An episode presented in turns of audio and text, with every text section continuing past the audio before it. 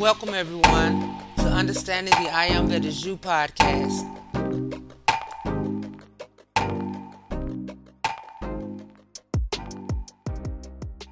Yay! Hey everybody, it's your girl Wynn Ruffin, and I pray all is well with everyone, and your hearts and minds are full of love, joy, and compassion for all God's children and all God's creation. And despite our negative conditionings and the dark influences imposed upon mankind, that divine love that we came into this world with is still within us, for it is our life stream. It is the Spirit of the living God that never fails. And yes, God is spirit, not human. And to search for our ultimate help outside of ourselves is to negate the power of the mighty I Am presence that dwells within us and all of creation.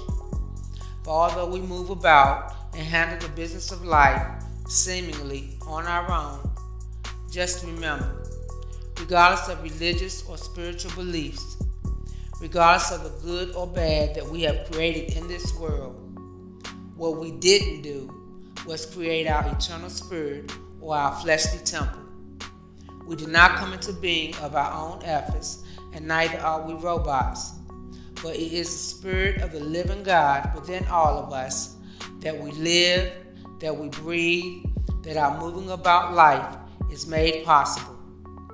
And to believe in yourself is to believe in God, because the Spirit of the living God is in you.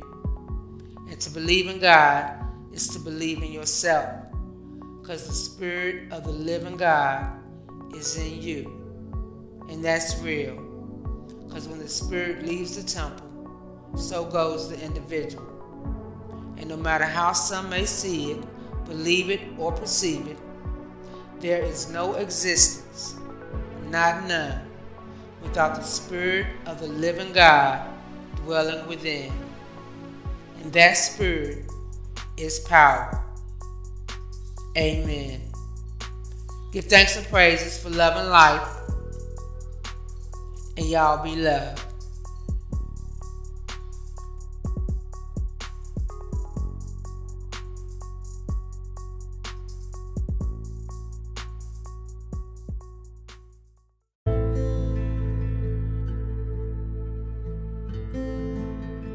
Love is the drawing power of mind. It is the magnet of the universe, and about it may be clustered all the attributes of being, by one who thinks in divine order. Many who have found the law of true thinking and its effect wonder why supply does not come to them after months and years of holding thoughts of bounty. It is because they have not developed love. They have formed the right image in mind, but the magnet that draws the substance from the storehouse of being has not been set into action. To demonstrate supply, we must think supply and thus form it in the consciousness. We must conserve all the ideas of substance in the mind, and also the fluids of the body, their representatives, because we must have a base for our form. We must vibrate the love center in thought, word, and act. Then there will come to us on the wings of invisibility that which will satisfy every need.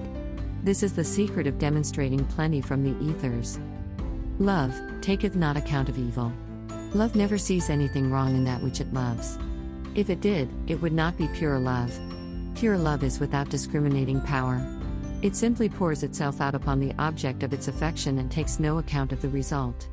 By so doing, love sometimes casts its pearls before swine, but its power is so great that it transforms all that it touches. Do not be afraid to pour out your love upon all the so called evil in the world. Deny the appearance of evil and affirm the omnipotence and the omnipresence of love and goodness. Take no account of the evil that appears in your life and your affairs. Refuse to see it as evil. Declare that what seems evil has somewhere a good side, which shall through your persistent affirmation of its presence be made visible. By using this creative power of your own thought, you will change that which seemed evil into good, and divine love will pour its healing balm over all.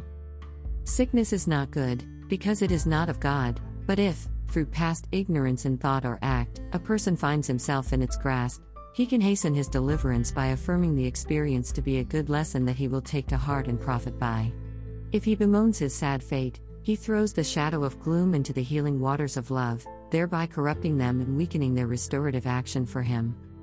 Always remember that love is the great magnet of God. It is, of itself, neither good nor evil. These are qualities given to it by the thinking faculty in man. Whatever you see for your love, that it will draw to you, because as a magnet it attracts whatever you set your desire upon. To focus your love about self and selfish aims will cause it to draw around you the limited things of personality and the hollow shams of sense life. To focus your love upon money and the possessions of the material world will make you the slave of mammon and will make your life a failure and a disappointment. To focus your love upon anything less than all good will eventually cause you to fall short of your highest aspiration and will keep you outside the kingdom of heaven. Love suffereth long and is kind. Love does not resent injuries. It does not take affront and insult into account. Pure love does not recognize personality, hence, when a person is in the consciousness of love, he cannot be hurt at what may be said to him or about him. A soft answer turneth away wrath is ever on the lips of love, and whoever makes this his thought focus will be able to reduce to peace and harmony the tides of impatience and anger that may be surging about him. One with strong love and the right focal idea may control turbulent multitudes by his silent thought alone.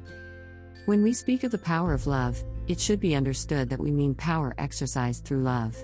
Power is a faculty of mind. It associates itself with some other faculty, and in conjunction with that faculty, it is made manifest. In the relation of man's faculties and divine mind, power and love are associated in action, but in man's present concept of relations, he has associated intellect and power. From this wrong relation arise the tyranny and oppression so evident in the world. Power should never be exercised except through love. Whoever associates his power and his intellect and attempts in a blind way to force his desire to fulfillment will always bring about discord and unrighteous oppression. Power cannot be used successfully through intellect, because intellect lacks wisdom. Wisdom associates itself with love and can be found in its purity only at the heart center, hence, we speak of the still small voice within. Elijah found that the voice of God was not in the wind, not in the earthquake or the fire, these being of the intellect, but in the still small voice.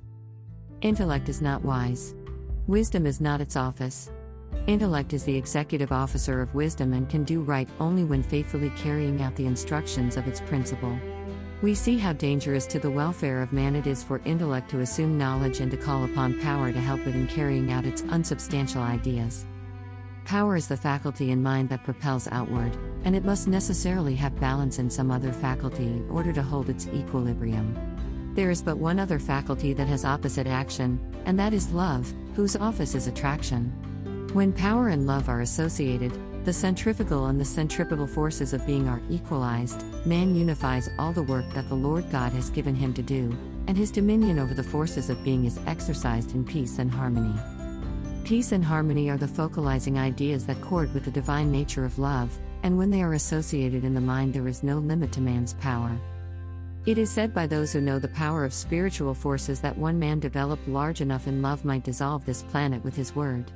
But one so developed would never do anything to interfere in any way with the life and the rights of another. Love does not offend or take offense. Talks on Truth by Charles Fillmore, 1912.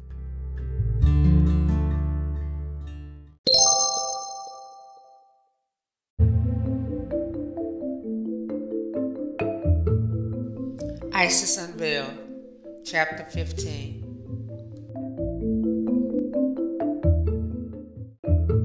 The grandiose poetry of the four Vedas, the books of Hermes, the Chaldean Book of Numbers, the Nazarene Codex, the Kabbalah of the Tannaim, the Sefer Yetzirah, the Book of Wisdom, of Shlomo, Solomon, the secret treatise on Muda and Baddha attributed by the Buddhist Kabbalist to Kapila, the founder of the Sankhya system, the Brahmanas, the Stangyur of the Tibetans, all these volumes have the same groundwork. Varying but in allegories, they teach the same secret doctrine, which, when once thoroughly eliminated, will prove to the ultima thule of true philosophy, and disclose what is this lost word. It is useless to expect scientists to find in these works anything of interest, except that which is in direct relation to either philology or comparative mythology. Even Max Muller, as soon as he refers to the mysticism and metaphysical philosophy scattered through the old Sanskrit literature, sees in it naught but theological absurdities and fantastic nonsense. Speaking of the Brahmanas, all full of mysterious, therefore, as a matter of course, absurd meanings, we find him saying, the greater portion of them is simply twaddle, and what is worse, theological twaddle. No person who is not acquainted beforehand with the place which the Brahmanas fill in the history of the Indian mind could read more than 10 pages without being disgusted. We do not wonder at the severe criticism of this erudite scientist. Without a clue to the real meaning of this twaddle of religious conceptions, how can they judge of the esoteric by the exoteric? H. P. Blavatsky. We find an answer in another of the highly interesting lectures of the German savant. No Jew, no Roman, no Brahman ever thought of converting people to his own national form of worship. Religion was looked upon as private or national property. It was to be guarded against strangers. The most sacred names of the gods, the prayers by which their favor could be gained, were kept secret. No religion was more exclusive than that of the Brahmins. Therefore, when we find scholars who imagine, because they have learned the meaning of a few exoteric rites from Kshatriya, a Brahman priest initiated in the sacrificial mysteries, that they are capable of interpreting all the symbols, and have sifted the Hindu religions, we cannot help admiring completeness of their scientific delusions. The more so, since we find Max Muller, himself asserting that since Abraham was born in a twice born, and could not be made, not even the lowest caste, that of the Sudras, would open its ranks to a stranger. How much less likely that he would allow that stranger to unveil to the world his most sacred religious mysteries, the secret of which has been guarded so jealously from profanation throughout untold ages. No, our scientists do not, nay, cannot understand correctly the old Hindu literature, any more than an atheist or materialist is able to appreciate at their just value the feelings of a seer, a mystic, whose whole life is given to contemplation. They have a perfect right to soothe themselves with a sweet lullaby of their self admiration, and the just consciousness of their great learning, but none at all to lead the world into their own error, by making it believe that they have solved the last problem of ancient thought in literature, whether Sanskrit or any other, that there lies not behind the external twaddle far more than was ever dreamed of by our modern exact philosophy, or that above and beyond the correct rendering of Sanskrit words and sentences there is no deeper thought, intelligible to some of the descendants of those who veiled it in the morning hours of Earth's day, if they are not to the profane reader. H. P. Blavatsky.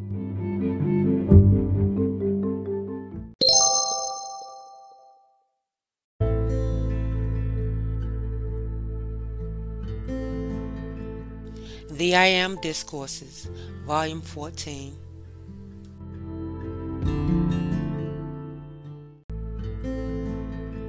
The greater intelligence which has produced the greater manifestation in this system of worlds knows far beyond the human intellect what forces are required from the cosmic standpoint to master the mass accumulation of mankind's frightful destructive creations. The outer intellect of the individual does not understand how much energy has been used by the sinister force to create evil, but the ascended hosts do. And the cosmic beings know well how long mankind has persistently used the authority of life to use energy destructively in this world. And therefore, we know what the intellect of man does not know in the control of the forces that have been generated in this world. But by your attention and your call to your beloved I am presence and to us, you may know, and you may draw here, and you may use without limit the sacred fire power from our octave, and unless human beings will understand this, and use it, and be as aware of its presence as they are of their hands and feet, how can it act for the individual? The destructive forces have been thoroughly aware of the results they produce when they use energy destructively. Why cannot the intellect and the feeling of the people become as aware of our presence, as aware of the sacred fire, as aware of the authority and power of life, to bring perfection here that masters evil? I want to charge you tonight with the force and the power you have never had, until there stands in and around you the full comprehension and the wide open flow of the sacred firepower from our octave that you need, my loved ones, to hold your own against the forces that would destroy you. The destructive forces of mankind's generation have become so brazen, so completely insane and fiendish in their destruction, that those who seek the constructive way of life must be awakened, and they must make some effort themselves to use the cosmic law of their own authority, and to draw into this physical world the sacred fire that burns up the evil. And if people will not awaken and will continue to sleep in their acceptance of limitation, then they must go through severe experiences until they do awaken. But you who have had the blessing of the mighty Saint Germain and others of the ascended host, in the awareness of your mighty I am presence, the awareness of our action of the sacred fire, the awareness of this greater intelligence that controls the whole system of worlds, you can have almost instantly the release of whatever sacred fire you are determined and insistent upon manifesting in this world. And the moment you make up your mind that that is coming here, and you give no quarter to anything else, it will be here. So, I offer it. Applause. Thank you so much, precious ones. Won't you be seated, please, and just remain so? Beloved Aloha Marian.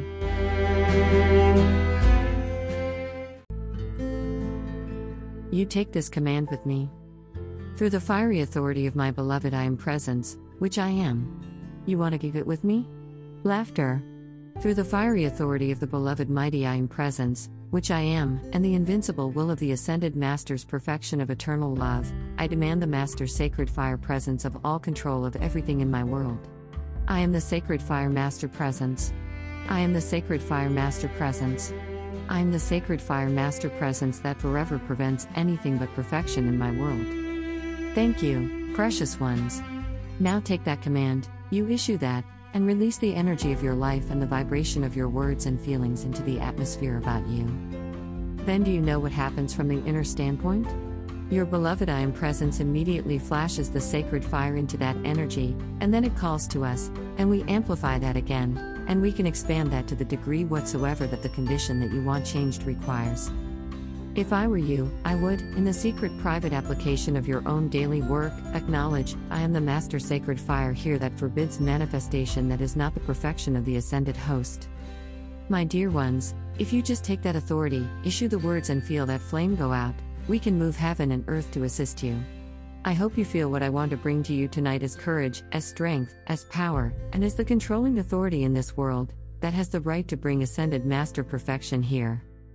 Now, if you are going to master things in this world, you are going to have to use the word mastery. When you say, I am the sacred fire master control here, and I forbid anything in my world but the ascended master's perfection that should be here, now who of you can tell me what ascended master perfection should be in your world tonight? Can you tell me? Well, I know. Why?